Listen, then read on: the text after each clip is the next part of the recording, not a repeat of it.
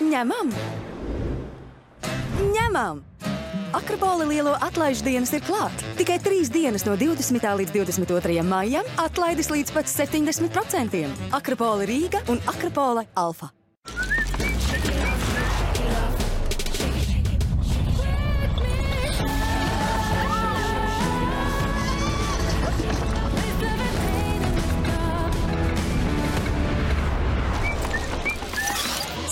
Skaistums klikšķa attālumā ienāc Douglas.CLV. Ķer hokeja azartu kopā ar Biti. Spēlē hokeja spēli Biti.CLV, ķer ripas, uzstādi rezultātu un laimē kārtīgas hokeja fanu balvas. Bita - Latvijas hokeja izlases lielfans jau piecus gadus. Tode no idejas līdz piegādēji. Jumta un sienu segumi, lietus notekes sistēmas, jumta tilti, sniega barjeras. Viss vienvietā. Cik labi ir satikties ģimenei kopā zem laba jumta. Tāda jumts manai mājai. Tava māja atkal enerģijas pilna. Kerhera augstspiediena mazgātājiem atlaides līdz 30%. Kerhera laistīšanas iekārtām 40% atlaide. Kā senukai? Piedāvājumi spēkā arī kā senukai LV. Es jau iepriekš eh, esmu saistīta ar disku sportu, tāpēc eh, drusku bija jāpamaina tehnika, un tas viss tā ātri diezgan aizgāja. Man bija viegli, jo es sāku ar frīzbiju sākumā. Sarežģīti noteikti nebija, bet eh, vienmēr ir kur tiekties un vienmēr gribās nospēlēt labāk.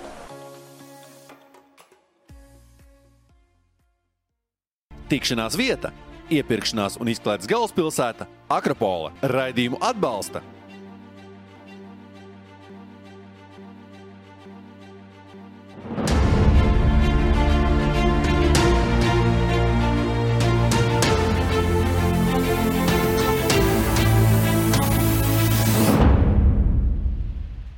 Tā kā rezerve ir, ka Elvis vēl nav uz nulles stāvējis. tā kā Šo es gaidīju. Es vienmēr es esmu teicis Vārtsargam, ja viņš stāv uz nulles, mēs vienmēr vinnēsim. Tā kā tur nav ko domāt. Bet, tā, nu, nē, ir, ir nianses, kas var.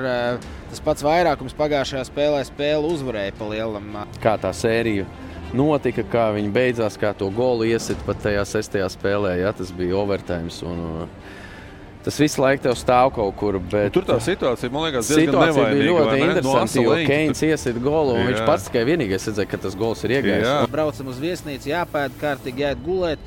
Un tad aizgāja čārā ar Jāgru uz trenižera zāli.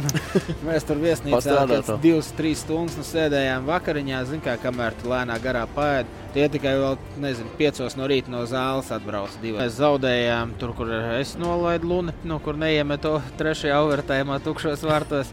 Pēc tam uzreiz, man liekas, Kas tur kas par tavai mēs galvai? vinējām sēdi pie tā bortiņa, tur pēc tam tev tā galva lejā. Kas tur iziet caur? Nu, mums Beržeronam nu, tur kaut kā tā informācija aizgāja, ka viņš tur spēlēja caurdurtu plaušu, viņam bija izlidojis plecs un viņam uztaisīja to A, nē, spēlēja. a- anas- anestēziju taisīja muguru. Viņš nebija, viņš negāja uz iesildīšanos uz sesto spēli, Jā. uz ledus. Jo viņi teica, ka mums jātaisa tur kaut kāds dūriens mugurkaulā, viņam dūra to garu sprici. Un viņš gāja spēlēt, viņš nejūta neko no zoda līdz kulē. Nu, ot, reāli. Un viņš Kamēr es kā saka, kārtoju uz podu dab, dabiskās vajadzības, ķēniņš mazgājās, man tek ūdens uz kājām. Ja? Nu, tas ir tā normāli, vai ne? Tur čālis kārto dabiskās vajadzības, kolēģis blakus mazgājās. Nu. Tik draudzīgās attiecības. Nu, jā, jā, es par to, nu, kā, tas, kā tas veidojās. Nu, Daudziem tas varbūt arī liekas, wow, wow divi džeki tur apmēram viena vansistabā. Nu, kas tur, kas tur ne? Nē, nu kā, nu mēs ejam arī dušā 15 Nu nu, jā, nu, līnijas pirms nu, kopā. Nu, nu, nu, nav jau tā, nu, protams, centies dabiskās vajadzības pa vienam kārtot. Nu, tā jā. kā, Tas man pat tas tagad normāli, Nu, ne? jā, bet, eh, nu, ja kādam tur vajag. Ja bija es mazgātos un kād, kāds apdušās, nu, tad lai iet. Nu, un, un,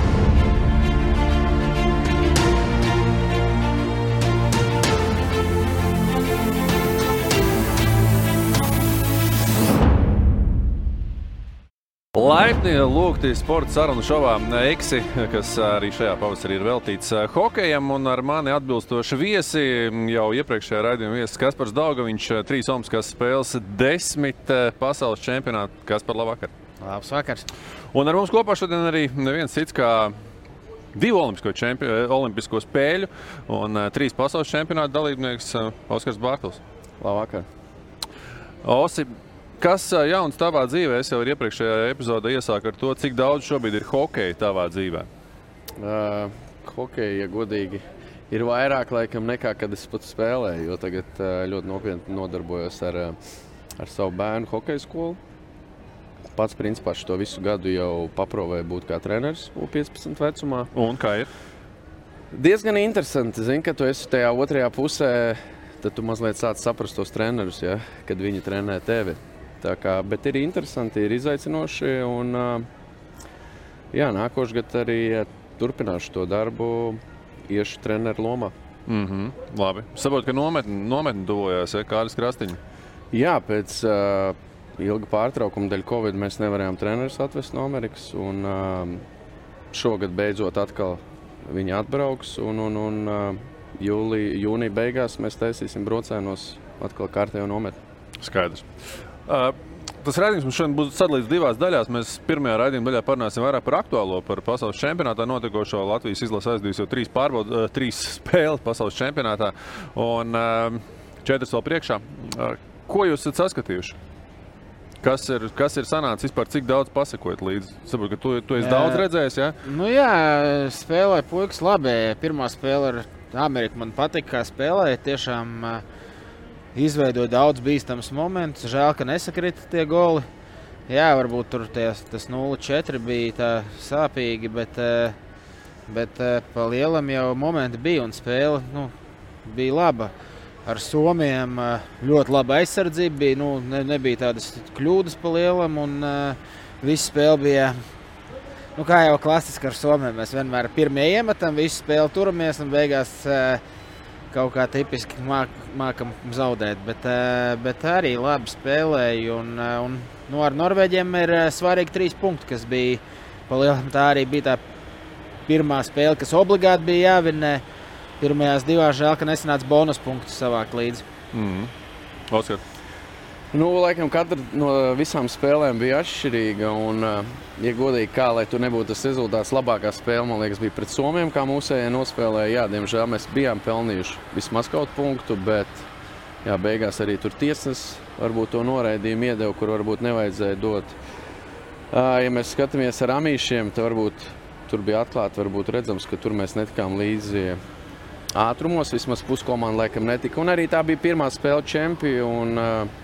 Es domāju, pat cik mums ir tā paudžu maiņa tagad, un, un, un, un daudz jaunie. Es domāju, ka kaut kur bija stress. Un, un tā. Bet uh, pret Norvēģiem jā, galvenais, ka dabūjām tos trīs punktus, bet varbūt tā spēle atkal neteikt, ka varbūt bija labākā. Ja mēs skatāmies pirmo periodu, arī jā, tur viens viens mēs nospēlējām, bet uh, nu, sākums nebija viņš tas tāds pārliecinošs. Mm. -hmm. Bet nu, pats galvenais, ka ir trīs punkti.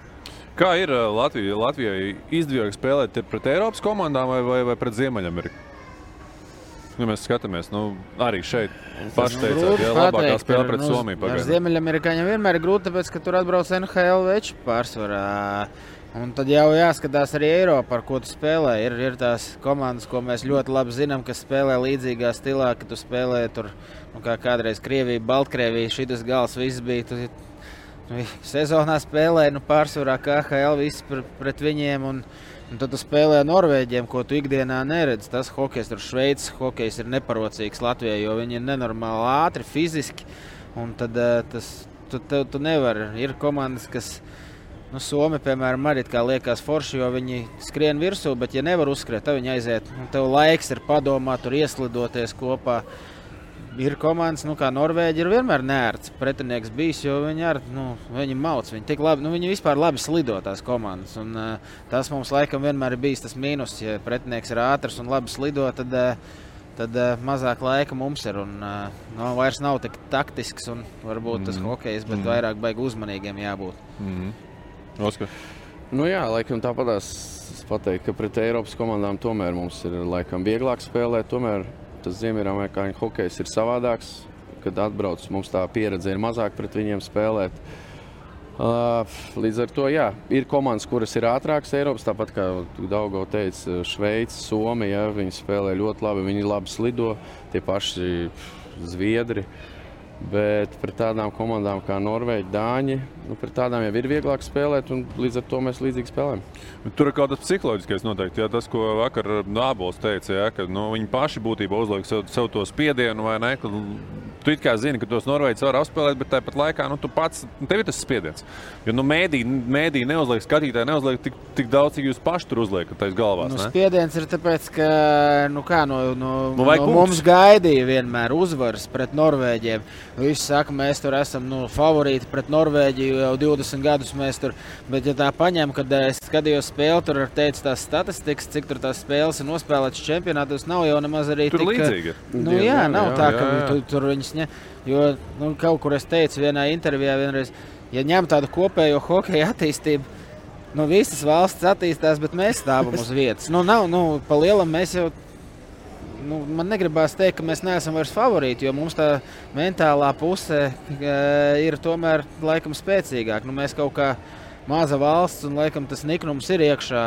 Bet, e, bet ja tā ņem tādu kopējo bildi, tur nezinu, droši vien buļbuļsakti arī nav stulbi. Tur liek tos koeficients arī jau nu, tā, Diezgan ka līdzīgs. līdzīgi jau nav. Nē, nu, pret Norvēģiem mēs bijām favorīti, izteikti favorīti. Tur viņu, viņu vērtējumā vismaz. Jā, nu, to es nezinu, bet nu, pēc bet... spēles to ne, nevarēja pateikt. Tā, ka tu esi vairāk, ja tur kādreiz varēja Norvēģiem, es atceros, mēs 6, 7 golus iemest. Nu, tagad ir spēle. Es pats atceros, kā mēs esam 2-8 zaudējuši, man liekas, Norvēģiem vai kaut kur Maskavas čempionam, ja, ja nemaldos. Mēs 0-3 zaudējām Maskavā. Un, uh, es Norvēģiem, man liekas, esmu vairāk zaudējis nekā vinnējis. Nu, pateikšu godīgi. Bet, uh, Jā, nu tajos pirmajos čempionos man liekas, ka pret Norvēģiem ir tā kā pret otro ešalonu spēlē, bet tagad vairs tā nav. Mm. Tāpēc ir tas spiediens. Kas ir tie spēlētāji, kas ir iekrituši acīs pēc šīm trim spēlēm? Tā individuāli mēs pājām cauri tam Latvijas izlases sastāvam. Kas ir varbūt pārsteigts? No aizsargiem laikam es uzreiz uh, pateikšu, ka ļoti labi izskatās Jaks. Tiešām viņš eh, vairākumā spēlē ļoti daudz, un, un mazākumā viens no vadošajiem aizsargiem ļoti labi pārliecinoši spēlē. Uh, tā laikam nu, izskatās pirmā maiņa. Viņa diezgan jaudīga izskatās un, un, un arī taisa rezultātu. Mm. -hmm. Jā. Nu, Man ķēniņš, piemēram, liekas, ka viņš izlasē, kad spēlē, viņš ir cits hokejs nekā nu, es vienkārši viņu ikdienā redzēju Šveicē. Un, ā, nu, izlasē viņš atnāk, viņš dara visu. Viņš mauc apkārt, tur cilvēkus cērt nost, ā, piespēles, paskatieties, kāds Viņš tāds playmakers, man liekas, vai ne? tukšiem vārtiem. Nu, viņiem ir tā, ka viņš sasp... iziet laukumā ar uh, Rodžu un uh, Baltu. Nu, viņam viņi vienkārši spēlē, viņi nedomā. Nav vairs. Jo ir kādreiz, kad tās maiņas kaut kur neaiziet, tad tu sāc tur pareizi spēlēt. Viņi nedomā pareizi vai nepareizi. Viņi vienkārši kas ir, to ņem. Un, uh, uh, kas man patīk, ka viņi pārsteidz, ir uh, Robs Buk Bukārts šogad ļoti aktīvs izskatās laukumā. Mauc, izskatās, ka kājas labi skrien un džer.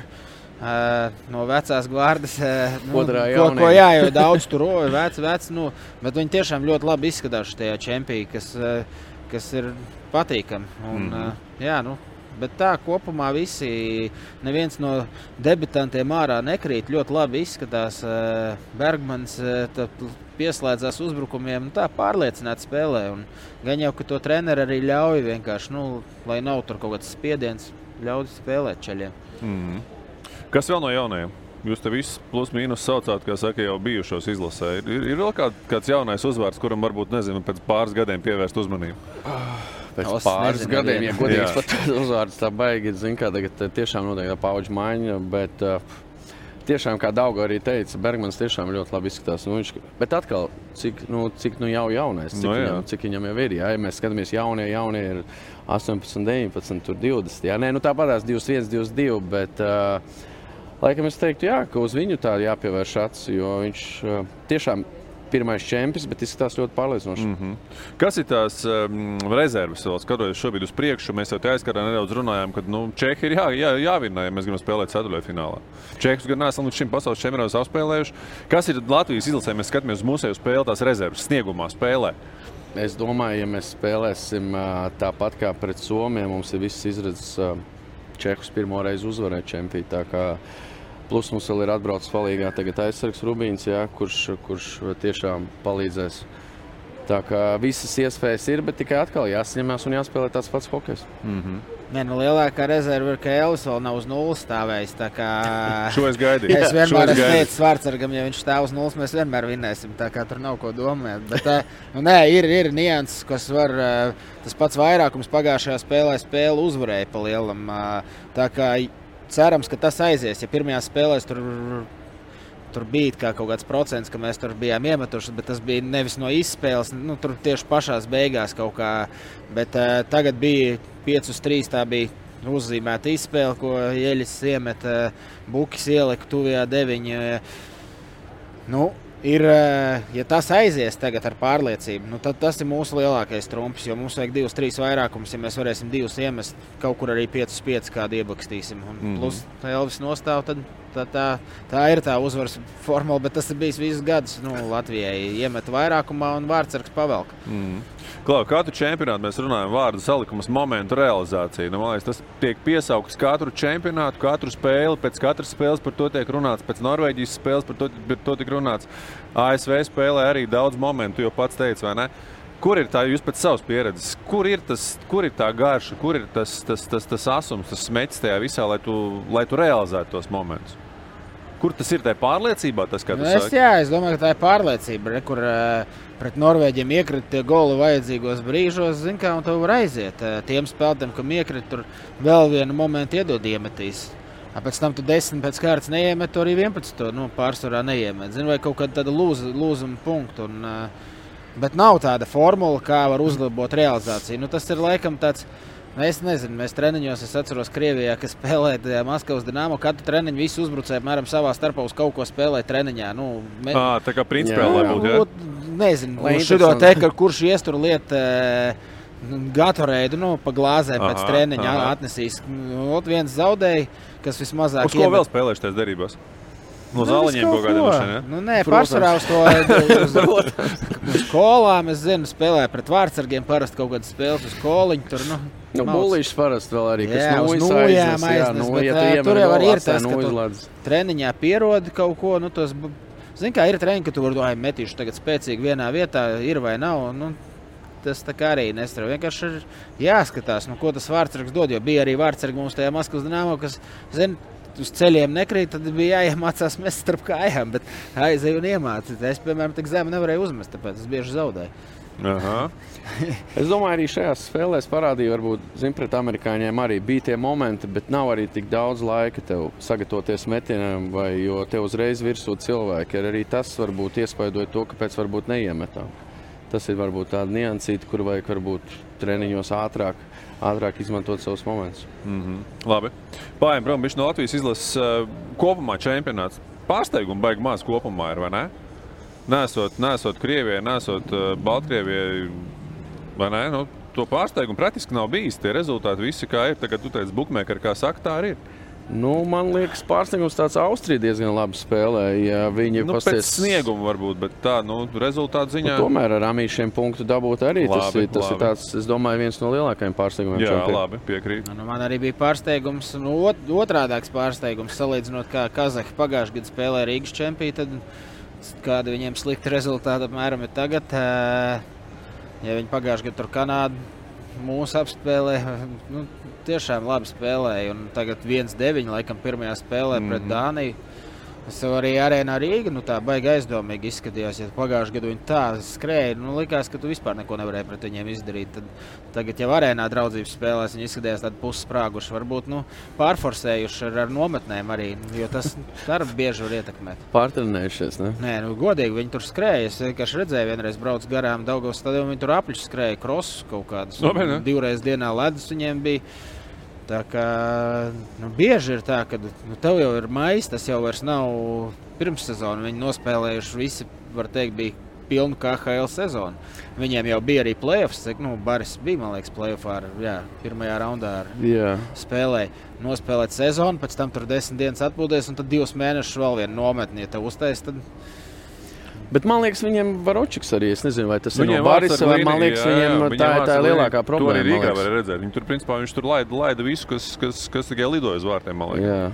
Un pret Frančiem viņš labi nostājas. Skatos to spēli. jā. Kopumā kanādieši ir favorīti numur viens.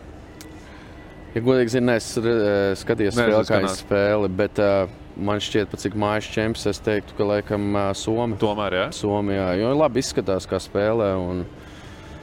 Nu, lai gan tas somu hokejs, viņš arī strādā, vai ne? Tas, nu, kā es saku, nesmukais hokejs, vai ne? Ar to pretīgu aizsardzību, maz gūtiem vārtiem, vai ne? Tāda, nu, nu neskatāma spēle no skatītāja viedokļa. No bet- skatītāja bet rezultāti, viennozīmīgi. bet rezultāti nes. Nu, arī pasties, viņa olimpiādu vinnēja, un viņi spēlē tieši tādu pašu hokeju. Tā kā, mm. tā kā tie galvenie favorīti manā uzskatā. Mm. Nu, man nav konkrēti favorīti. Es vienkārši vienmēr arī ticu tam, ka ir grūti divus lielus turnīrus pēc kārtas uzvarēt. Tomēr visi to atcerās, ka viņi ir olimpiskie čempioni un pret tevīm nu, arī visi labāk spēlēs. Bet, eh, bet tad eh, pāris vakar vai kad viņi Ameriku Amerišu, tur jā. 4-1 apspēlēja. Un... Tad tu domā, nu, ka viņi ir tomēr. Man liekas, ka Amerika izskatījās diezgan iespaidīgi. Nu, mega ātri un tāda nu, Nu, jā, un traka komanda. viņam, jā. rupji un līda uz vārtiem visu laiku. Un, eh, bet rekursu Somija tomēr ar savu to, nu, kā tu teici, tas aizsardzības hokejs nu, ir, ir spēcīgs viņiem. Viņiem ir viņš disciplinēts un viņi. nu, Pa lielam viņi daudz tev šansas neiedod spēlēt, iemest pret viņiem. Mm. Latvieši vienīgie var uzlauzt viņus. Tāpēc, ka mēs ar tādu pašu spēlējam. ja? Kurš Nu, jā, kur kurš izgaida? Tieši tā. Klau, jūs abi minējāt, pārtrenējušies. Jums ir karjeras laikā bijis tā, ka tu nezini, aizbrauc, aizbrauc un jūties tiešām pārtrenējies, kad es pa daudz tur dušīts treniņos.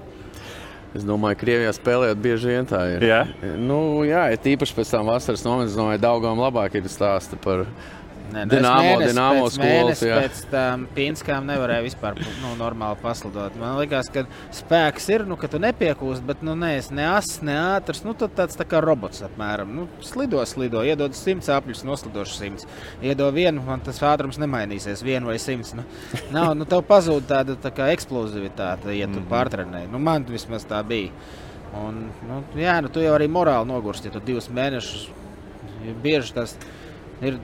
Tur 6, 7 draudzības spēles, tu jau nospēlēji tikai varbūt 3 kādreiz. Nu, tu neesi tajā spēļu ritmā, tu visu laiku trenējies, trenējies. trenējies. Nu, zinu, Volvo halē, kad tur bija divi pus mēneši tās nometnes, nu jau tu uz beigām jau palika grūti, un tad tev vēl beigās cietumā ielika arī nu, te, nu, mājas čempions. Zini, kā tev tās emocijas, tu cerēji, ka caur faniem, caur, caur pilsētu dabūs, un beigās nu, tev jādzīvo viesnīcā Latvijā četrās sienās, un nu, grūti.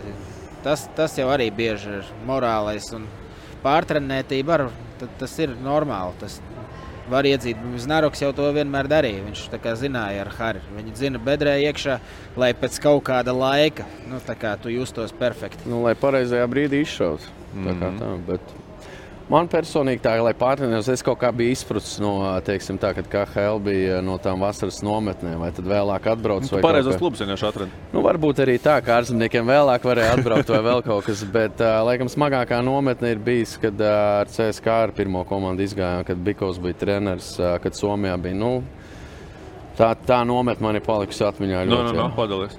Nu, tā, ka tu no rīta zini, ka tu no rīta celies, tev tās rīta rosma, pēc tam rokas, pēc tam ledus zāle, pagulpa pa dienu, atkal vakarā ledus zāle. Nu, tā tev, nezinu, divas nedēļas no vietas. Tā kā, nu, diezgan nav patīkami. Mm. Galvenais jau pareizi Dāngos saka, tas tev psiholoģiski baigi no, nomāc. Un Tev trakākais. Nē, nu es saku, es esmu divreiz līdzīgi. pīnsku izgājis pēc kārtas. To, Ko tas slaveno. nozīmē? Nu, tā bija, nu, es nezinu, nu, tā kā runātos Tihanovs.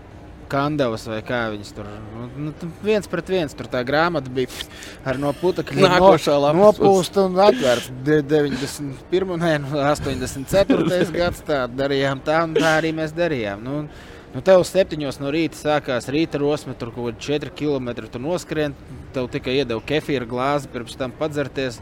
Noskrien, pēc tam tur preses barjeras, pēc tam tu ej uz brokastīm.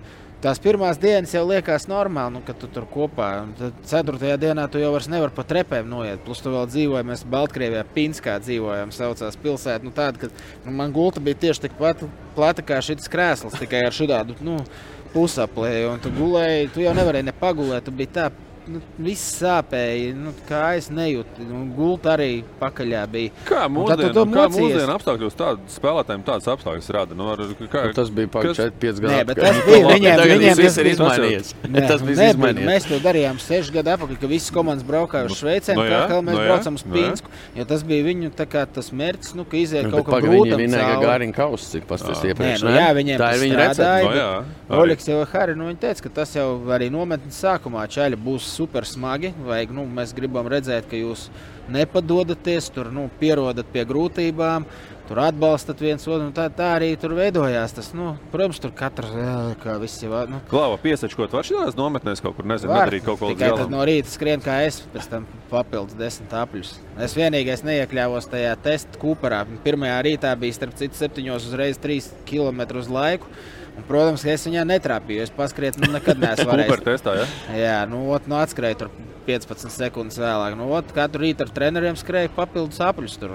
Un... Tu sačkoji?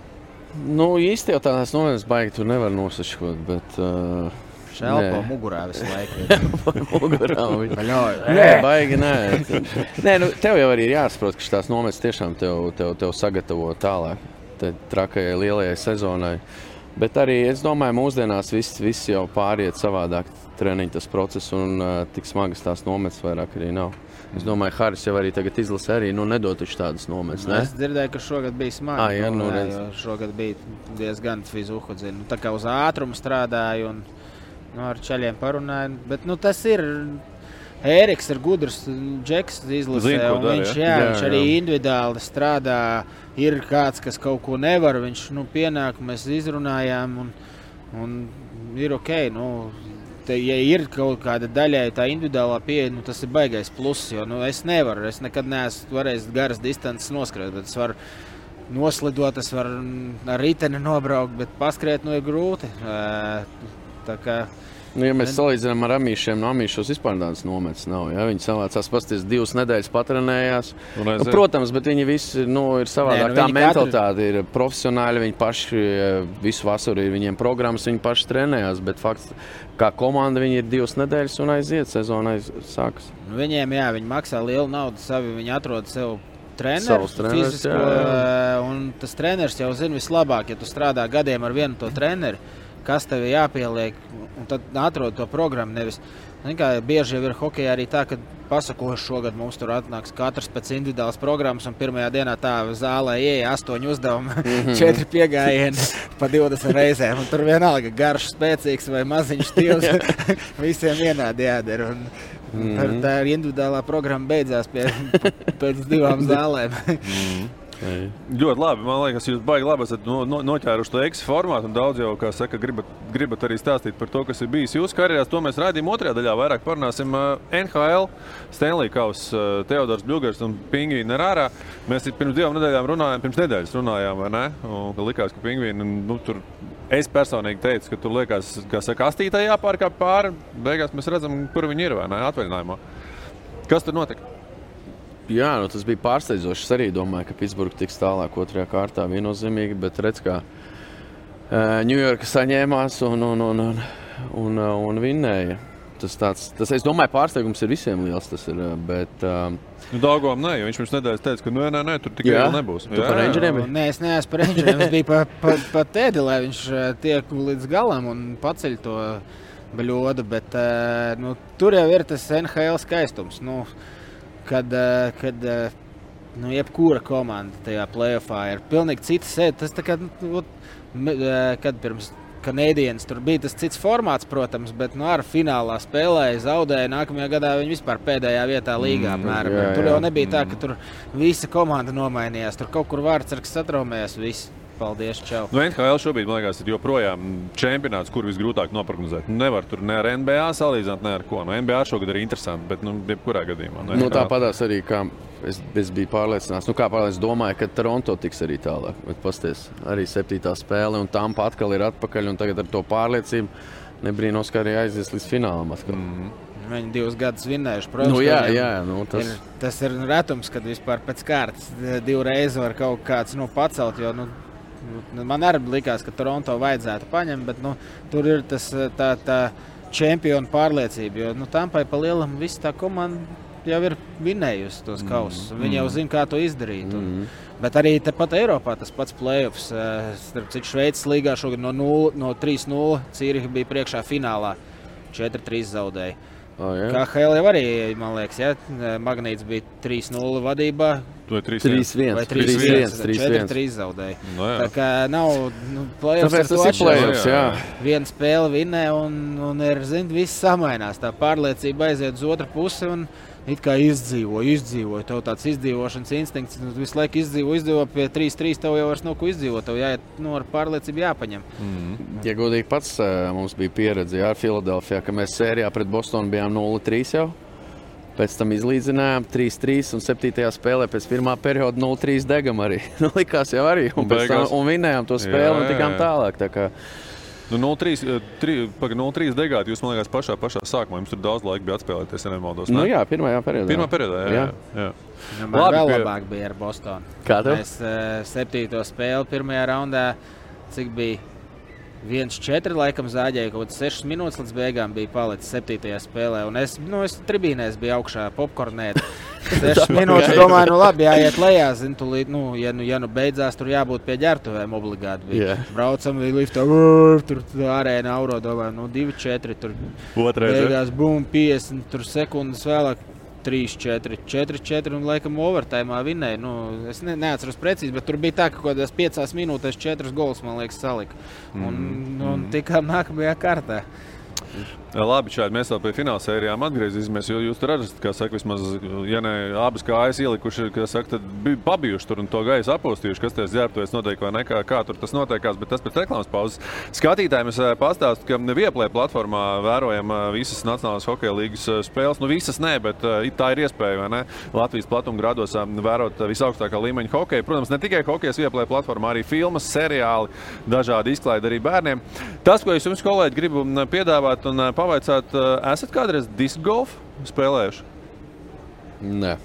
Zinām, kas tas ir, bet spēlē, Spēlē. pamēģinājis. Nē, Jā, es arī zinu, es iepriekšējā raidījumā pamēģināju. Tagad uh, aiziesim reklāmas pauzīti, nedaudz pārkārtosimies. Ja? Un pēc brīža es jums iedošu iespēju uzspēlēt par Douglas balviņu, sacensties.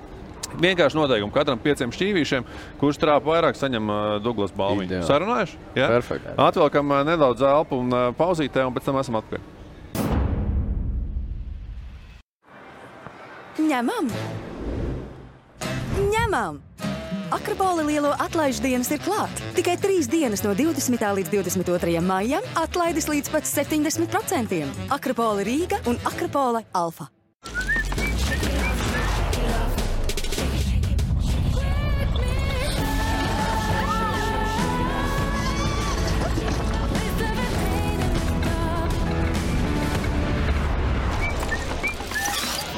Skaistums klikšķa attālumā ienāc Douglas.CLV. Ķer hokeja azartu kopā ar Biti. Spēlē hokeja spēli Biti.CLV, ķer ripas, uzstādi rezultātu un laimē kārtīgas hokeja fanu balvas. Bita - Latvijas hokeja izlases lielfans jau piecus gadus. Tode no idejas līdz piegādēji. Jumta un sienu segumi, lietus notekes sistēmas, jumta tilti, sniega barjeras. Viss vienviet. Cik labi ir satikties ģimenei kopā zem laba jumta. Tāda jumts manai mājai. Tava māja atkal enerģijas pilna. Kerhera augstspiediena mazgātājiem atlaides līdz 30%. Kerhera laistīšanas iekārtām 40% atlaide. Kā senukai? Piedāvājumi spēkā arī kā senukai LV. Es jau iepriekš eh, esmu saistīta ar disku sportu, tāpēc eh, drusku bija jāpamaina tehnika, un tas viss tā ātri diezgan aizgāja. Man bija viegli, jo es sāku ar frīzbiju sākumā. Sarežģīti noteikti nebija, bet eh, vienmēr ir kur tiekties un vienmēr gribās nospēlēt labāk.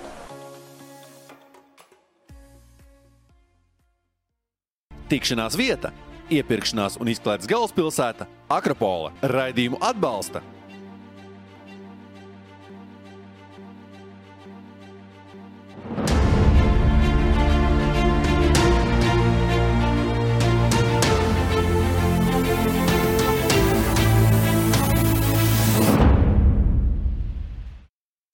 bijušiem Latvijas izlases eh, hokeistiem eh, pauzītē starp nopietnākām tēmām iespēja izmanto, iz, izmēģināt eh, disku golfu. Nu, Kaspars spēlē regulāri standarta golfu. Kas par kā tev liekas, būs eh, kas saka, kaut kādas priekšrocības tev? Tas, ka tu esi tuvāk vienīgais, vai ne? Viennozīmīgi. To es mēģinu- to es mēģināšu izmantot. nu, mēģini. Nu, kurš sāks? Sāk, sāk pa vienam. Nu, davai tuvāk, Nu, aiziet. Pa vienam? Jā, protams. Nu, var mest visu uzreiz? Ej, nost. Labi, 1-0, Štanga. jā. 2-0. 2-1. 3-1. 3-2. 4-2. 4-3. Nervu jā. nepievīla. Nu, redz, bet es, es teikšu tā, vai ne? Pirmā, pirmā, pirmo reizi bija pa ziemu, tu biji jau spēlējis. Ja? Ta, tas pēc uh, es tuvāk. Nākošais. Labi, jebkurā gadījumā Uz- otro periodu. dāvaniņas jums abiem, Nu, kas saka, Čempions. No Tā jau nebūtu centies. Oi, paldies, paldies, Jā, paldies. Jā, tas, ko mēs, tas, ko mēs ierasti darām reklāmas pauzēs, mēs izējām pa akarpols veikaliem, vai ne? To mēs šodien nedarīsim. Kāpēc mēs nedarīsim? 20. līdz 21. maijā šeit pat akarpolē īpaša akcija atlaides līdz pat 70% apģērbiem, apaviem, kosmētikai, mājlietām, elektronikai un daudzām citām precēm. Tā ka skatītājiem arī uh, šī nedēļas nogala piekdiena līdz svētdienai laipni lūgt iepirkšanās izklaides galvaspilsētā Akrapola. Uh, kolēģi, esot šeit, uh, kā saka, šādā kompānijā ar diviem Nacionālās hokeja līnijas finālsērijas dalībniekiem, es izvēlējos tādu pietiekami interesantu tēmu. Uh, Nacionālās hokeja līnijas fināla sērijas. Jums abiem ir uh, salīdzinoši rūkta pieredze. Lai gan Kaspars uh, pirms nedēļas teica, ka nu, viņam tas bija tāds arī pagrieziena punkts. Viņš atgriezās pēc tam Šveicē, šeit kļuva par līderi, vai ne? Dabūja uzspēlēt, kā saka, izjust to hokeju, varbūt pat nedaudz labāk nekā tur, vai ne? Dziedājot, kā saka, gan zilumus, gan, gan sasitumus, gan visu pārējo. Kāda jums ir tā pēcgarša? Jo, nu, zaudējuši jūs abi, abi esat vienai komandai finālsērijā. Točni, jā. Jā, par jā. to nebiju tā. Jā, jā, jā. Nē, nu, pēcgarš ā, vienīgais nu, tāds, nu, sarūktinājums ir, ka ne, neizdevās vinnēt Stanley Kausu. Jo, nu, tas ir laikam tāds super rets notikums ā, Latvijas hokeja, kad tiek finālā kāds mums ir tikai viens uzvarētājs. Un uh, to kausu laikam arī toreiz uz Latviju ne, neatveda. jā, jā. un, ā, Nu, man galvā vienmēr bija tā doma, nu, jāvinnē, lai viņu beidzot atvest uz Latviju. Nu, tas bija tāds, nu, protams, bēdīgi par to, ka zaudēja, bet eh, nu, tā bija perfekta, interesanta pieredze. Un, un, un, bet, Labi, eh, par pieredzēm nedaudz vēlāk. Tavs sajūtas un tavs pēcgaršas, kā saka. Uh, zini, sākumā, protams, tas ir tāds, tu pat neaptvēri, kas tāds zini, notika. Bet pēc tam, kad laiks paiet, tad tu saproti, ka tu, ka tu biji principā soli attālumā no tā, ka tu varēji pacelt mm. Stanley kausu. Ja, un, ka visu laiku, ik pa laikam īstenībā tas uh, atmiņās tev atnāk, kā tā sērija notika, kā viņi beidzās, kā to golu iesit pat tajā sestajā spēlē. Ja, tas bija overtime. Un, uh, Tas visu laiku tev stāv kaut kur. Bet, Tur tā situācija, man liekas, Situācija bija ļoti interesanta, No Keins tur- iesaistīja golu. un Viņš Jā. pats tikai vienīgais redzēja, ka tas gols ir iegājis. Jā, un neviens pārējais nesaprata, ko viņš ceļ rokas, met simtus un skrien laukuma vidū. Bet, jā, pēc tam tur skatījās video, protams, un tas gols bija. Un, tāds tukšums, jā, tad, tad bija tukšums. Bet, uh, Pēc tam, protams, priekš karjeras tas tev tāds uh, rūdījums, un, un, un, un pēc tam tu to atceries, ka tu tur esi bijis, ka tu tur esi spēlējis. Tas tā, tev dod pārliecību. Mm -hmm. Tavā gadījumā tā sērija, kā tu, kā tu viņu atceries? Nu, mums jau viss ir kā labi gāja. Nu, to Jā, pirmo jā. spēli mēs zaudējām. Tur, kur es nolaidu Luni, no kur neiemetu trešajā overtājumā, tukšos vārtos. Pēc tam uzreiz, man liekas, Kas tur kas par iziet dienu tavai galvai? Caur, tu tur sēdi pie tā bortiņa, tur pēc tam tev tā galva lejā. Kas tur iziet caur Nu, jā, nu, zini, kā es neiemetu tukšos vārdos, tāds moments, un minūte vēlāk mēs norijām. Jā, Zaudējām pirmo spēli. jā. Zini, kā tu ej iekšā, tur galva lejā, nu, tā, lai neviens neredzētu, ka nāc tajā ģērbtā iekšā. Es jau tā tur nu, maz spēlēju pa lielam. Bet, nu, nē, visi komanda uzmundrināja, teica, nekas, mēs nākamo vinnēsim. Zini, kā, nu, tur nekāda problēma. Mēs tā arī vinnējām otro spēli, overtēmā vinnējām. Pēc tam atbraucām mājā, vinnējām trešo spēli, 2-1 vadībā bijām. Ceturtajā spēlē visi spēli bijām vadībā un pašā beigās padirstām. Un tad aizbraucu uz turieni. Nu, jā, bija 2-2. Aizbraucu uz turieni, zaudējām. 2-3. Nu, jā, 2-3. Un tad mājās bijām 2-4. 1-0 vadībā līdz 59. minūtei. Un, man liekas, 11 sekundžu laikā divus golus norijām. Un Paldies par Pēdējā sezonu. minūtē? Man liekas, pēdējā minūtē divas uzreiz norīt. Tur arī Tas bija tā, ka Mm. galvenais kāps vienāds no zilās vienkārši ar kīstiem. Nu, neviens priekšā vārds, kurš visu finālu vilka tur, nu, playoffs ē, ar tā ielēd. Nu, Čiks, čiks, un tā kā tu vēl nesaprati, tā kā viens, divi, tur vēl bija laiks vēl izlīdzināt, bet, bet Mm. neizlīdzināja. tu viss. noraksti uz vārdsargu visu. A, kas vēl? Kas pēd, pēdējais, kas var izglābt. Nu jā, no Kīsām divas ielē. Tagad viņi tagad spēles uzvar vārds, ar vienmēr saka, o, es uzvarēju spēlēt. Tā kā sešas no rīta vienmēr cits jā, viņam jā. Aizsargi nenobloķēt. Klau, kas notiek komandas teiksim, tā, finālistu tajā ģērbtuvē, tajā gatavošanās posmā? Nu, jums pēc tam arī noteikti karjerā ir bijuši mm, svarīgas spēles un tam līdzīgi. Bet ko nozīmē tā gatavošanās tam fināla sērijai? Tas ar kaut ko atšķirās vai, vai tas ir? Nu, pirmkārt, man liekas, katra kārta NHL ātrumu palielinās vispār. Ja mēs skatāmies uz spēli, tad ja man sanāca tā, ka es spēlēju pirmo kārtu. Mm. Otro, trešo izlaidu un ielicu tieši finālā spēlē. Mm, mm. Nu, tie ātrumi bija no pirmās kārtas un fināla vēl lielāki. Viss bija tik jaudīgs, metieni un, un, un, un ātrums un, un pašadeva. Teikšu, pat spēlētāji tur ar tādām traumām spēlē, nu, kur tu pats brīnies, kā, var, kā vispār var spēlēt. Līdz ar to nu, tas ir kaut kas īpašs. Arī ja mēs skatāmies no tāda punkta, ka, piemēram, ja tur visu sezonu tev tur maksā algas, ja, un pēc tam, kad tieši sākās playoff, tev jau principā algas vairs neko nemaksā. Mm, tur nav ne mm, prēmijas, mm. nekas. Viņi spēlē dēļ tā kausa, viņi atdod visu, lai tikai paceltu to kausu. Mm. Nu, man, piemēram, liekas, ka pati pirmā spēle playoffā ir. Nu, bet tas ir jebkur man, man bijis. Playoff pirmajā kārtā vai fināla sērijā tieši? Playoff pirmā kārta, pirmā spēle, Pirmā man liekas, ir pati ātrākā spēle uz planētas. Jā. Nu, tur vienkārši viss lido no tā, kad beidzot sācies playoffs un gatavi nosist viens otru Jā. un apēst. Un tur, tur bija tā, ka man liekas, ka vispār nebija laika apskatīties laukumā. Mums bija pret Toronto pirmā kārta. Un, uh, Uh, jā, nu pēc tam jau tu tā kā pie tā ātruma pierodi, tad liekas, ka normāli nu, spēlēt. Ir. Bet man arī bija, es pirmo spēli nospēlēju, pēc tam nākamā spēle man bija trešās kārtas pēdējā spēle, ko mēs vinējām uh, pret Pitsburgu. Mm. Un tad fināls. Lielam es nu, finālā nospēlēju cik divas vai ne? Vai Divas. Divas, jā, pirmā, nē. Pirmā un, sast, pirmā un piekto? Četras, man liekas, nospēlēju. Mājās abas arī nospēlēju. Jā. Pirmās divas izbraukumā, tad Pirmā mājās divas. tad viss- vispilgtāk, tas skaidrs, vai ne? Jā, jā, pēc 2-2 man bija 2-2 sērijā, tad es vairs nespēlēju. Ok. Tāpēc zaudēju. Tāpēc... Un tu tur, tu ar tur it kā apostīgi gaisu, vai ne? Nē, es sanāku pirmajā kārtā nospēlēju divas spēles.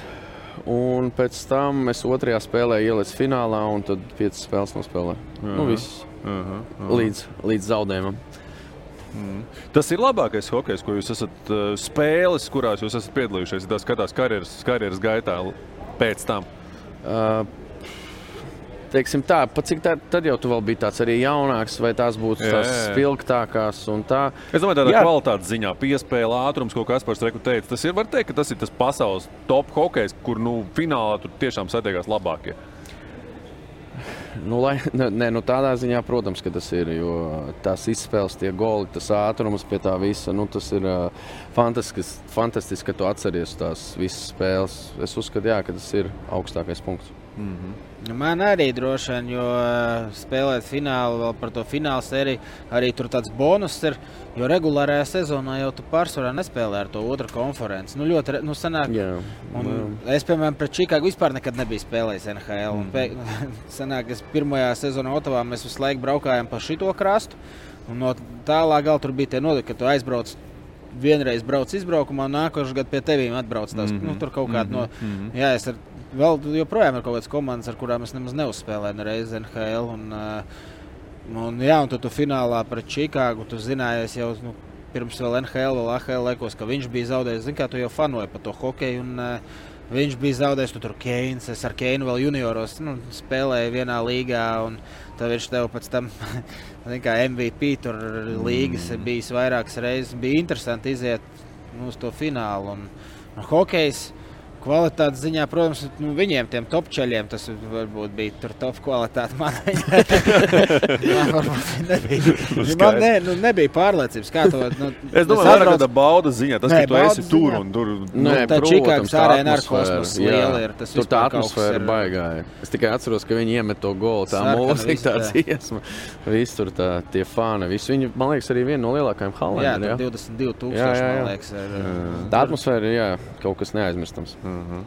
Labi, par atmosfēru ģērbtuvē. Kas notiek pēc zaudētas finālsērijas? Kas tur notiek? Tur ir klusums vai tur, kā saka, kāds arī varbūt raudz tur? Nē, Tā amerikāņu mentalitāte uzreiz ienāk. Viss ir kārtībā, arī spēle, tur treniņš, eh, braucam ēst, jo mums bija trīs overtime pirmā nu, spēle.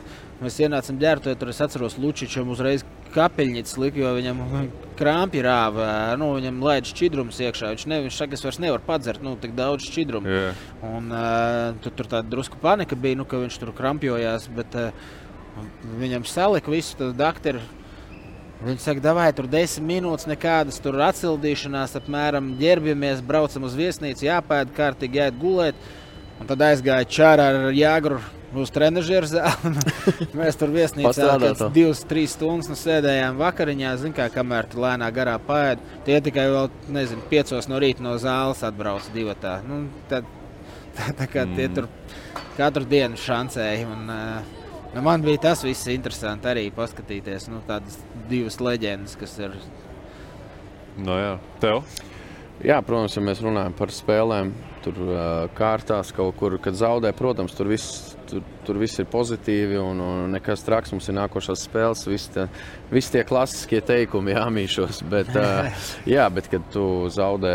Kad tu zaudē finālā to sesto spēli, tad, jā, tad ir tukšums, tad ir klusums. Un, un, un, un tad tikai varbūt pēc dienas vai divām visi komanda tur sajiet kopā, satiekās un tā tālāk. Tas ir tāds, nu, Tas laikam viens no sāpīgākajiem uh, punktiem, kas sportistam var būt, ka tu esi tepatās, tev ir vēl solis, vēl varbūt viena spēle vai divas spēles, un tev būtu tas kauss, bet diemžēl tev nav. Mm -hmm. Labi, abi pieminēties tos, tos ā, Amerikas tos, saka, salkanās frāzes. Viss ir labi, viss ir kārtībā.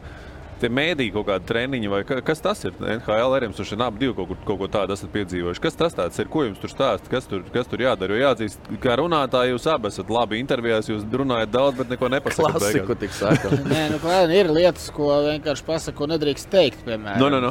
Nedrīkst kritizēt tur, nu, apmēram tiesnešu, nedrīkst kritizēt pretinieku. Nevajag, Tas, nu, jā, tā, tā kā, standarts, ok. saka, nu, ja tev sāk prasīt apmēram par pretinieku, Tad viss ir labi, ja? apmēram, Mēs nu, apmēram, koncentrējamies uz maniem, nu, apmēram Jā, uz jā, jā. pretinieku. Nu, lai tu arī kaut ko stulbu nepateiktu. Zini, kā ir, ka uz nerviem var pateikt, pēc tam tur jāklausās. Mm. -hmm. Sodus var uzlikt jau arī. Nu, Nu, protams, jā. Nedrīkst, tur es neatceros. Bet nu, tā ir vienkārši lai izolīti. Ja tev prasa par komandas biedru traumām, piemēram, tu nedrīkst neko teikt. Saki, tas ir nu, jāprasa doktoram komandai. Nu, tu atbildi izolīti, jo nu, tiešām nedrīkst arī žurnālistam pateikt, jo aizies pretinieks izlasīs, oi, osim tur potīt. Tur, nu, Ieplīsus, mēģinās spēlēt, jā, rītā. Un Jā. nākamajā dienā tev nu, pirmais, kas būs, nu, zinot Ziemeļameriku, nu, tur Nu, no, bija jā. tādi spēlētāji, kas pirmajā triecienā nu, potītā iebraukt.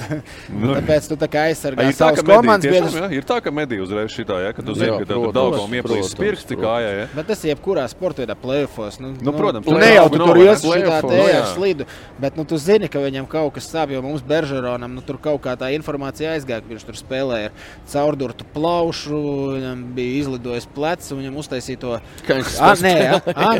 anestēziju taisīja muguru. Viņš nebija, viņš negāja uz iesildīšanos uz sesto spēli, Jā. uz ledus. Jo viņi teica, ka mums jātaisa tur kaut kāds dūriens mugurkaulā, Tajā viņam dūri jā. to garu sprici, un viņš gāja spēlēt, viņš nejūta neko no zoda līdz kulē. Nu, ot, reāli. Un viņš reāli varēja redzēt, ka katrā- bloķēt visu. Jo viņš tajā piektajā spēlē, tajā Čikāgā, kad mēs zaudējām, viņu vispār atnesa uz lidmašīnu. Viņš šādā te nolidoja vispār nekustoties. Viņam bija riba lausta, nu jā, kas bija iedurusies plaušā. Tur nu, kosmos bija. Viņi pat pēc tās sestās spēles aizveda uzreiz uz, uz operāciju zāli. Nu, viņš ģērbto nebija vairāk. Nu, viņš ienāca, nu, viņam novilka kreklu un viņš aizbrauca uz slimnīcu operēties. Tiešām, ja? Jā, jā, jā. Nu. Bet tas bija aizgājis kaut kā, laikam, nu, zin, kā, kaut kas jau noplūst. Un, mm. nu, reāli viņi medīja to visu. Nu, pie, pie katras varbūt nu, uzreiz sit, un varēja redzēt, ka viņš jau nevarēja vairs normāli uzspēlēt. Kas jums ir trakākais bijis, ar kādām traumām jūs esat spēlējuši? Labi, mēs aizvirzāmies no fināla sērijas prom. O, ar kādām?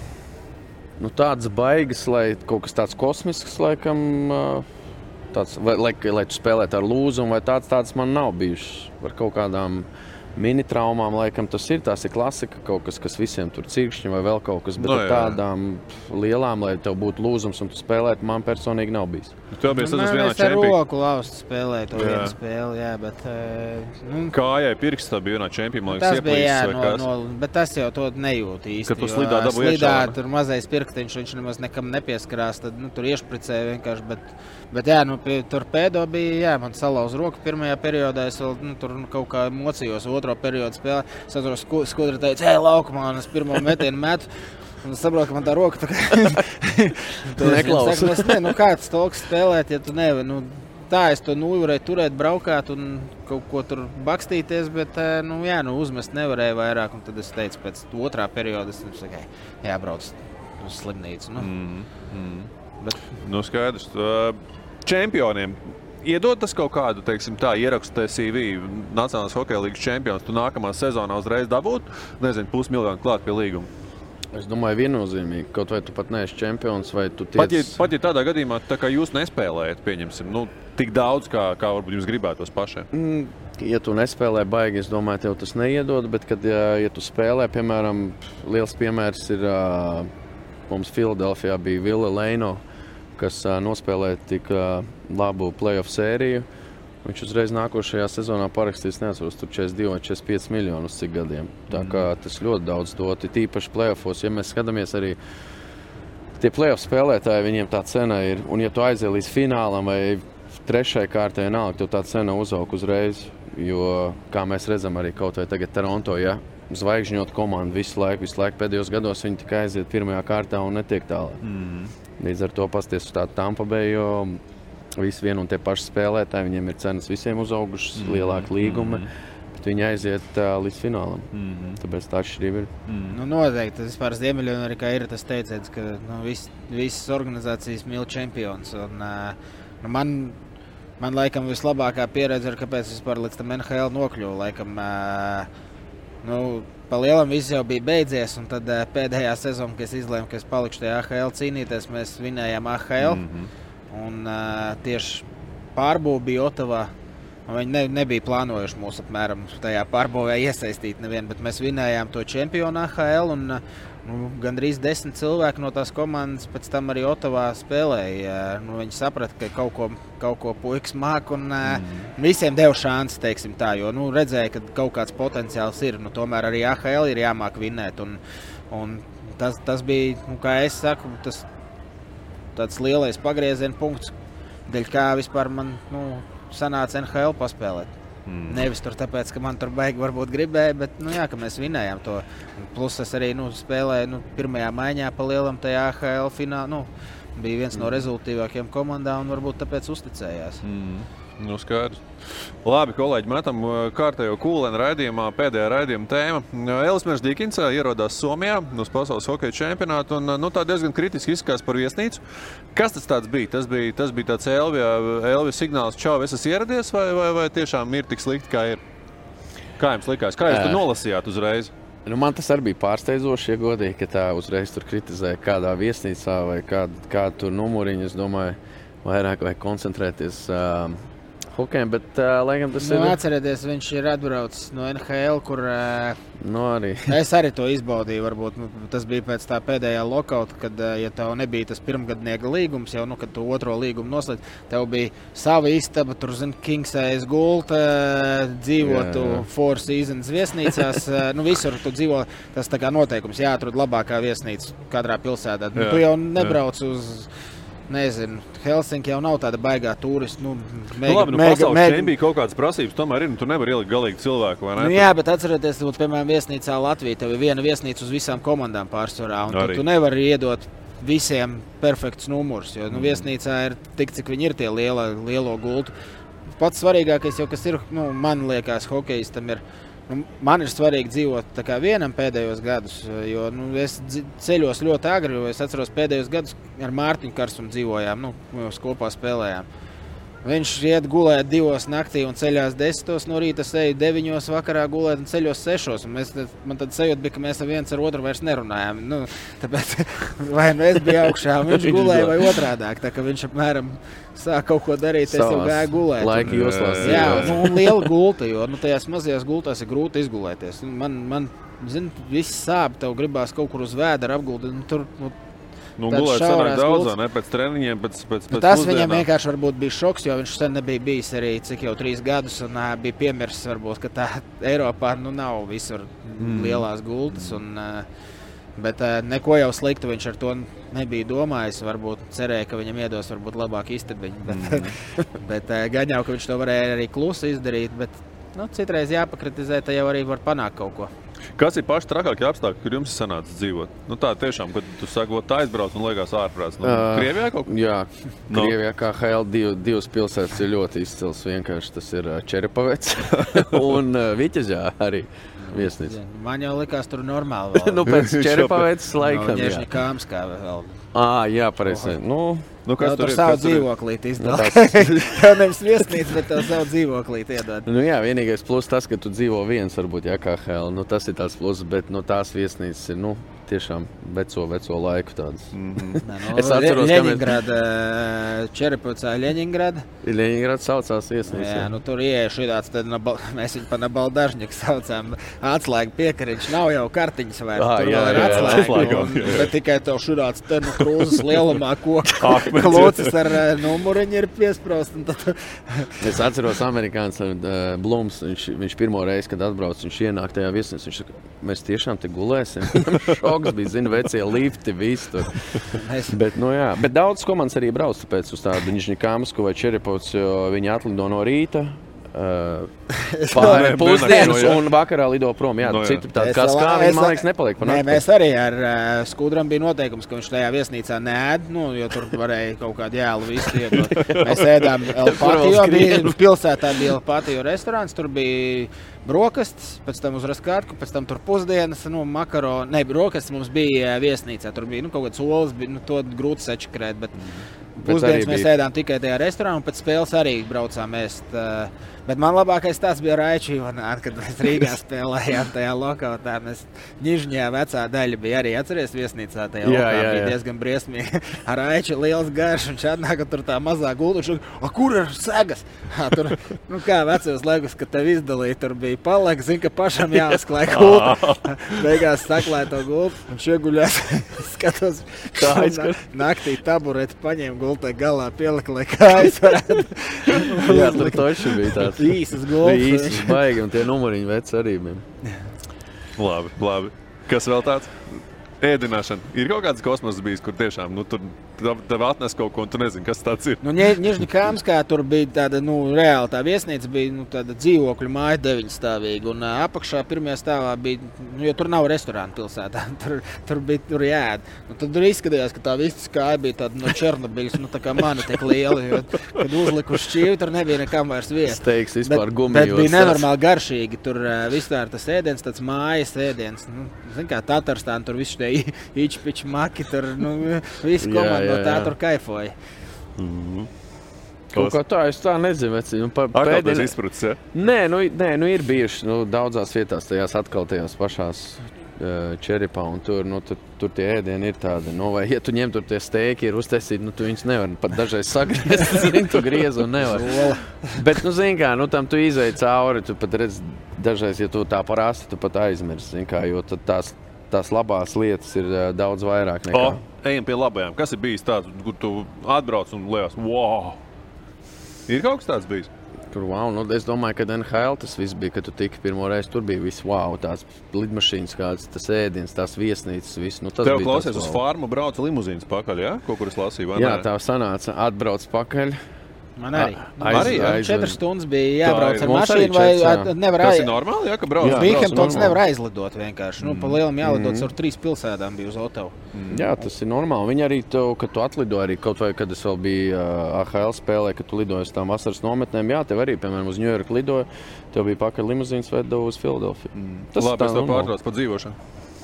Un par dzīvošanu, jā, nu, tas bija tas pirmais, kad tev pēc AHL, kad tu, esi, kad tu tiec NHL, tas viss tas līmenis tur ir uh, desmit reizes labāks. Gan viesnīcas, gan uh, tās pašas. Nu, pirmais jau laikam tā lidmašīna, viss, ka tev tāds lielie krēsli, viss tur, kā tev baro un tā tālāk.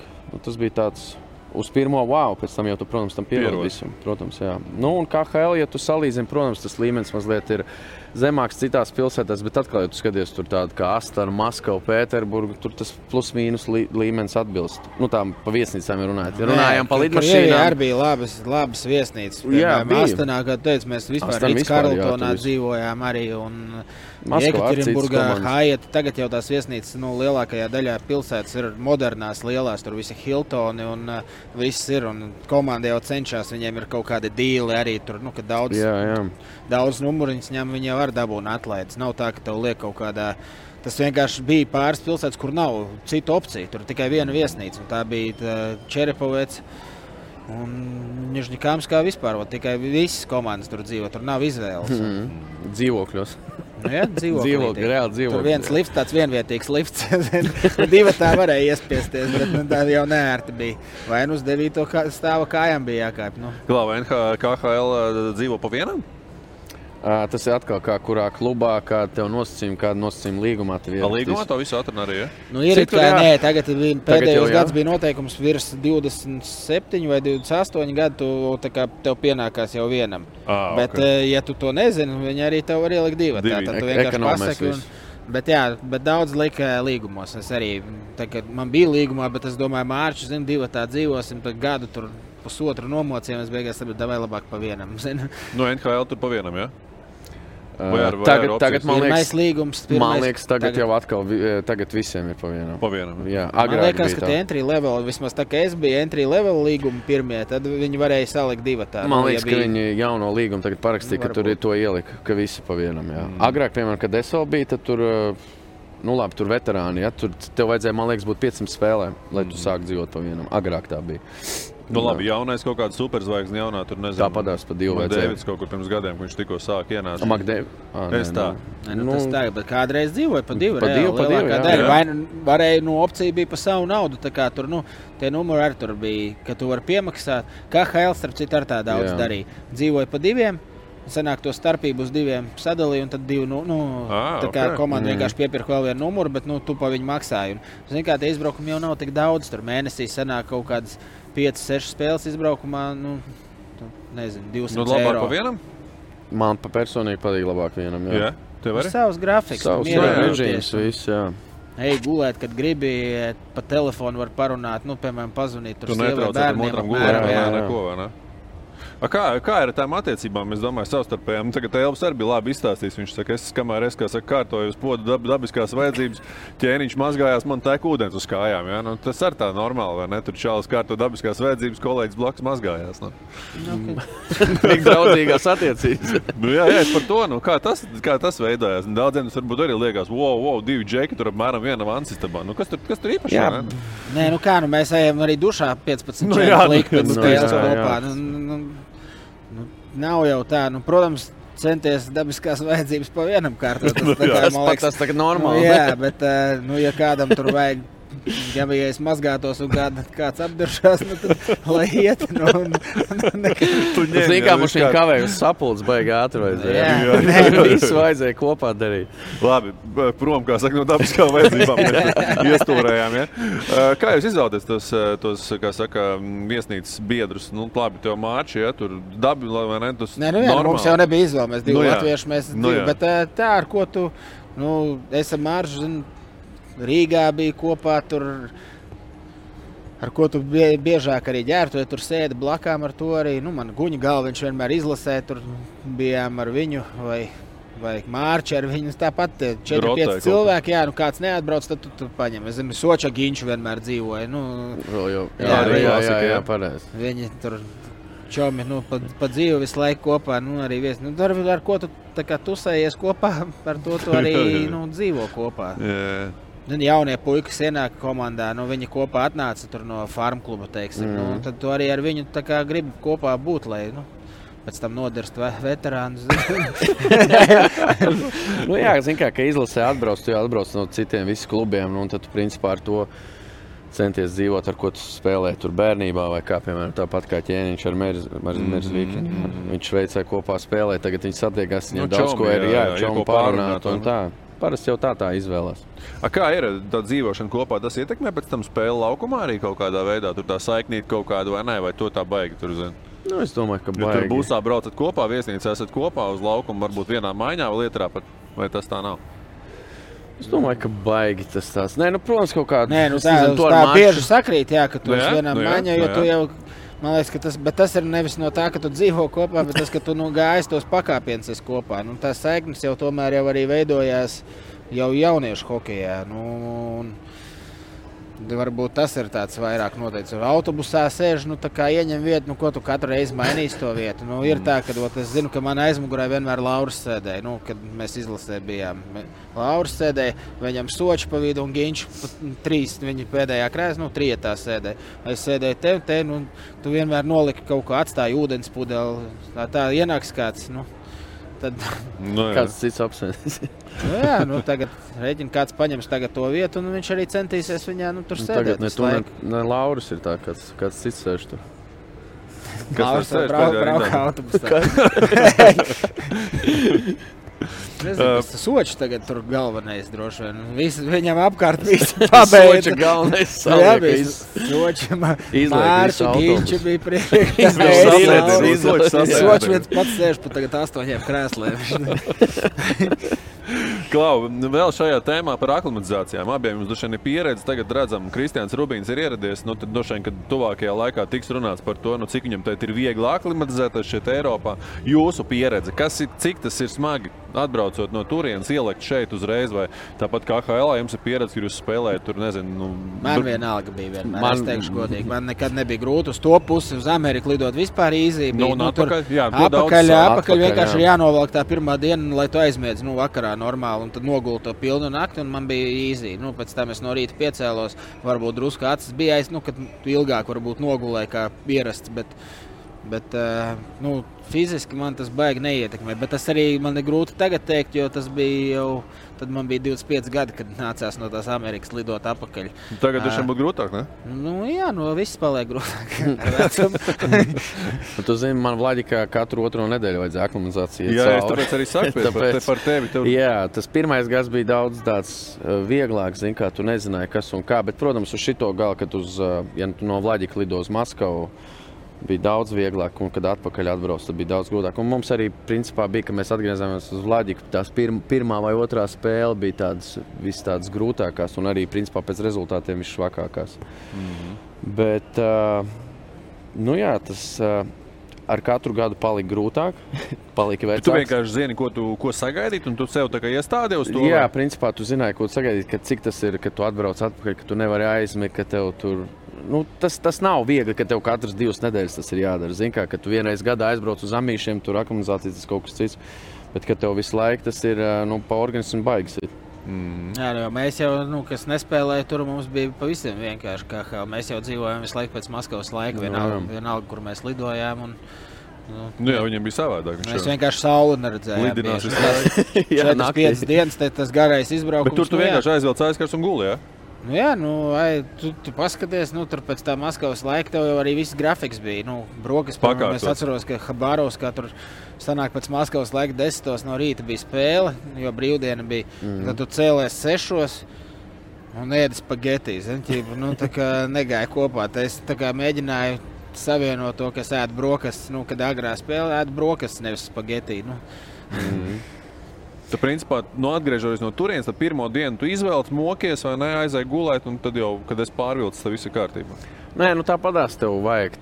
Lai tu tā pilnībā tev tā vajag, tās Cik divas, trīs, dienas? nu, nē, Trīs divas, dienas? trīs dienas. Parasti jau saka, tā trešā diena ir vissmagākā. Mhm. Bet, kad tu pierodzi, ka tev katras divas nedēļas tu jau no organisms jau tam pierod. Rubinam viss būs labi, viņš ir liels čalis. Viņš Nē, nu, mazliet bet arī ir starpība. Es domāju, ka Balčūskam vēl tur trīs stundas klāt. Tas varbūt ir drusku grūtāk. Jo es arī tas Toronto gals juniors nospēlēju. Man nelikās, jo tur ir septiņas stundas. Septiņas, Un arī lidojums bija diezgan īsi vienmēr. Jo no Toronto uz Frankfurtu es lidoju, bija kaut kāds septiņas ar pus stundas jālido. Man baigā ātras konekšanas bija, kas jau desmit stundās bija pa lielam nu, Latvijā. Tur 11 mm -hmm. nu, ko, ar visu pārsēšanos. Mm -hmm. Un uh, man nelikās grūti. Tas tā kā pagāja tāda pusdiena. Un Tu ielidoji, izlidoji tur apmēram vakarā, ielidoji pēcpusdienā Rīgā un vajadzēja izvilkt līdz kaut kādiem nu, septiņiem. Es gāju arī, nu, ja es parasti eju tur 9, 3 gulēt, tad es gāju tur kaut Baigi kādā 7, laicīgi. 7, 3. Nu, gāju gulēt tajā skatlidoju. Nu, jo ne, grūtāk jau bija izvilkt, bet tad es arī nogulēju pilnu. Nu, tad 12 stundas. Tu tiešām arī gāji tik laicīgi gulēt? Nu, Es joprojām eju tā. 9:30 nu, jau nu, jau tagad, nu, drūti 10 bērnus noliek gulēt, ne, nu, gulēt, jā. Mm. Balīts sākās, viņš jau guļo. Nē, nu tā kā balīti uzaicināja, tad es negulēju. Tas ir vienīgais, kad Tad var negulēt. ja? Bet jā, nu es no bērnības tā man kaut kā. Es agri ceļoju, man, man pat vieglāk ir agri piecelties un dienu pavadīt tā labāk. Nu, kad es mm. ceļošu vasarā, ne, cenšos. Tagad sieva tikai audzina. Es kādreiz vispār aizkars nevaru ciet. Nu, lai gaišs ir, jo ķermenis pats jūta, kad jāceļās ir no rīta, kad gaišs paliek. Mm. Baigi interesanti. Nu, mūžs dzīvo, mūžs mācās. Sēnēs bija jāiet makšķerēt, piecos no rīta ar kad vecāku. Cikos tu golfu sāc spēlēt? Golfu var, var mierīgi sākt jau sešos dragā. Nu, Gaišs pareizi. Nu, saulīt lec. Nē, sa- kā tas te golfi iet? Baigi labi. Šodien vinnēja Mārķis un Laura. Vispār čempions. Nu, ko Kaspars raidījuma beigās nu, pa- pagūst nodot sveicienus vēl diviem eksiem izlases, vai ne? Kolēģi, saka jums lielu paldies. Osi, paldies tev, ka atradi laiku. Kaspar, es ceru, ka mēs tiekamies jau pēc nedēļas, vai ne? Noslēdzošajā šīs sezonas epizodē. Un šai reizē tiešām eh, paldies par jūsu stāstiem, par jūsu pieredzi. Un eh, turpināsim jau pēc nedēļas ar noslēdzošo šīs eh, trešās sezonas epizodi. Vislabāk!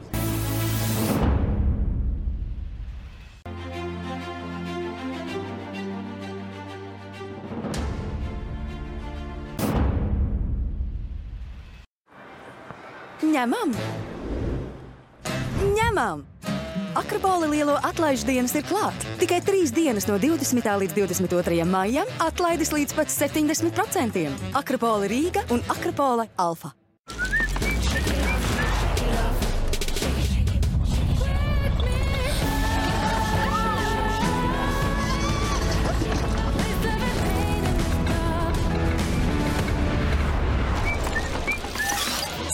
Skaistums klikšķa attālumā ienāc Douglas.CLV. Ķer hokeja azartu kopā ar Biti. Spēlē hokeja spēli Biti.CLV, ķer ripas, uzstādi rezultātu un laimē kārtīgas hokeja fanu balvas. Bite - Latvijas hokeja izlases lielfans jau piecus gadus. Tode no idejas līdz piegādēji. Jumta un sienu segumi, lietus notekes sistēmas, jumta tilti, sniega barjeras. Viss vienviet. Cik labi ir satikties ģimenei kopā zem laba jumta. Tode jumts manai mājai. Tava māja atkal enerģijas pilna. Kerhera augstspiediena mazgātājiem atlaides līdz 30%. Kerhera laistīšanas iekārtām 40% atlaide. Kā senukai? Piedāvājumi spēkā arī kā senukai LV. Es jau iepriekš eh, esmu saistīta ar disku sportu, tāpēc eh, drusku bija jāpamaina tehnika, un tas viss ātri diezgan aizgāja. Man bija viegli, jo es sāku ar frīzbiju sākumā. Sarežģīti noteikti nebija, bet eh, vienmēr ir kur tiekties un vienmēr gribās nospēlēt labāk.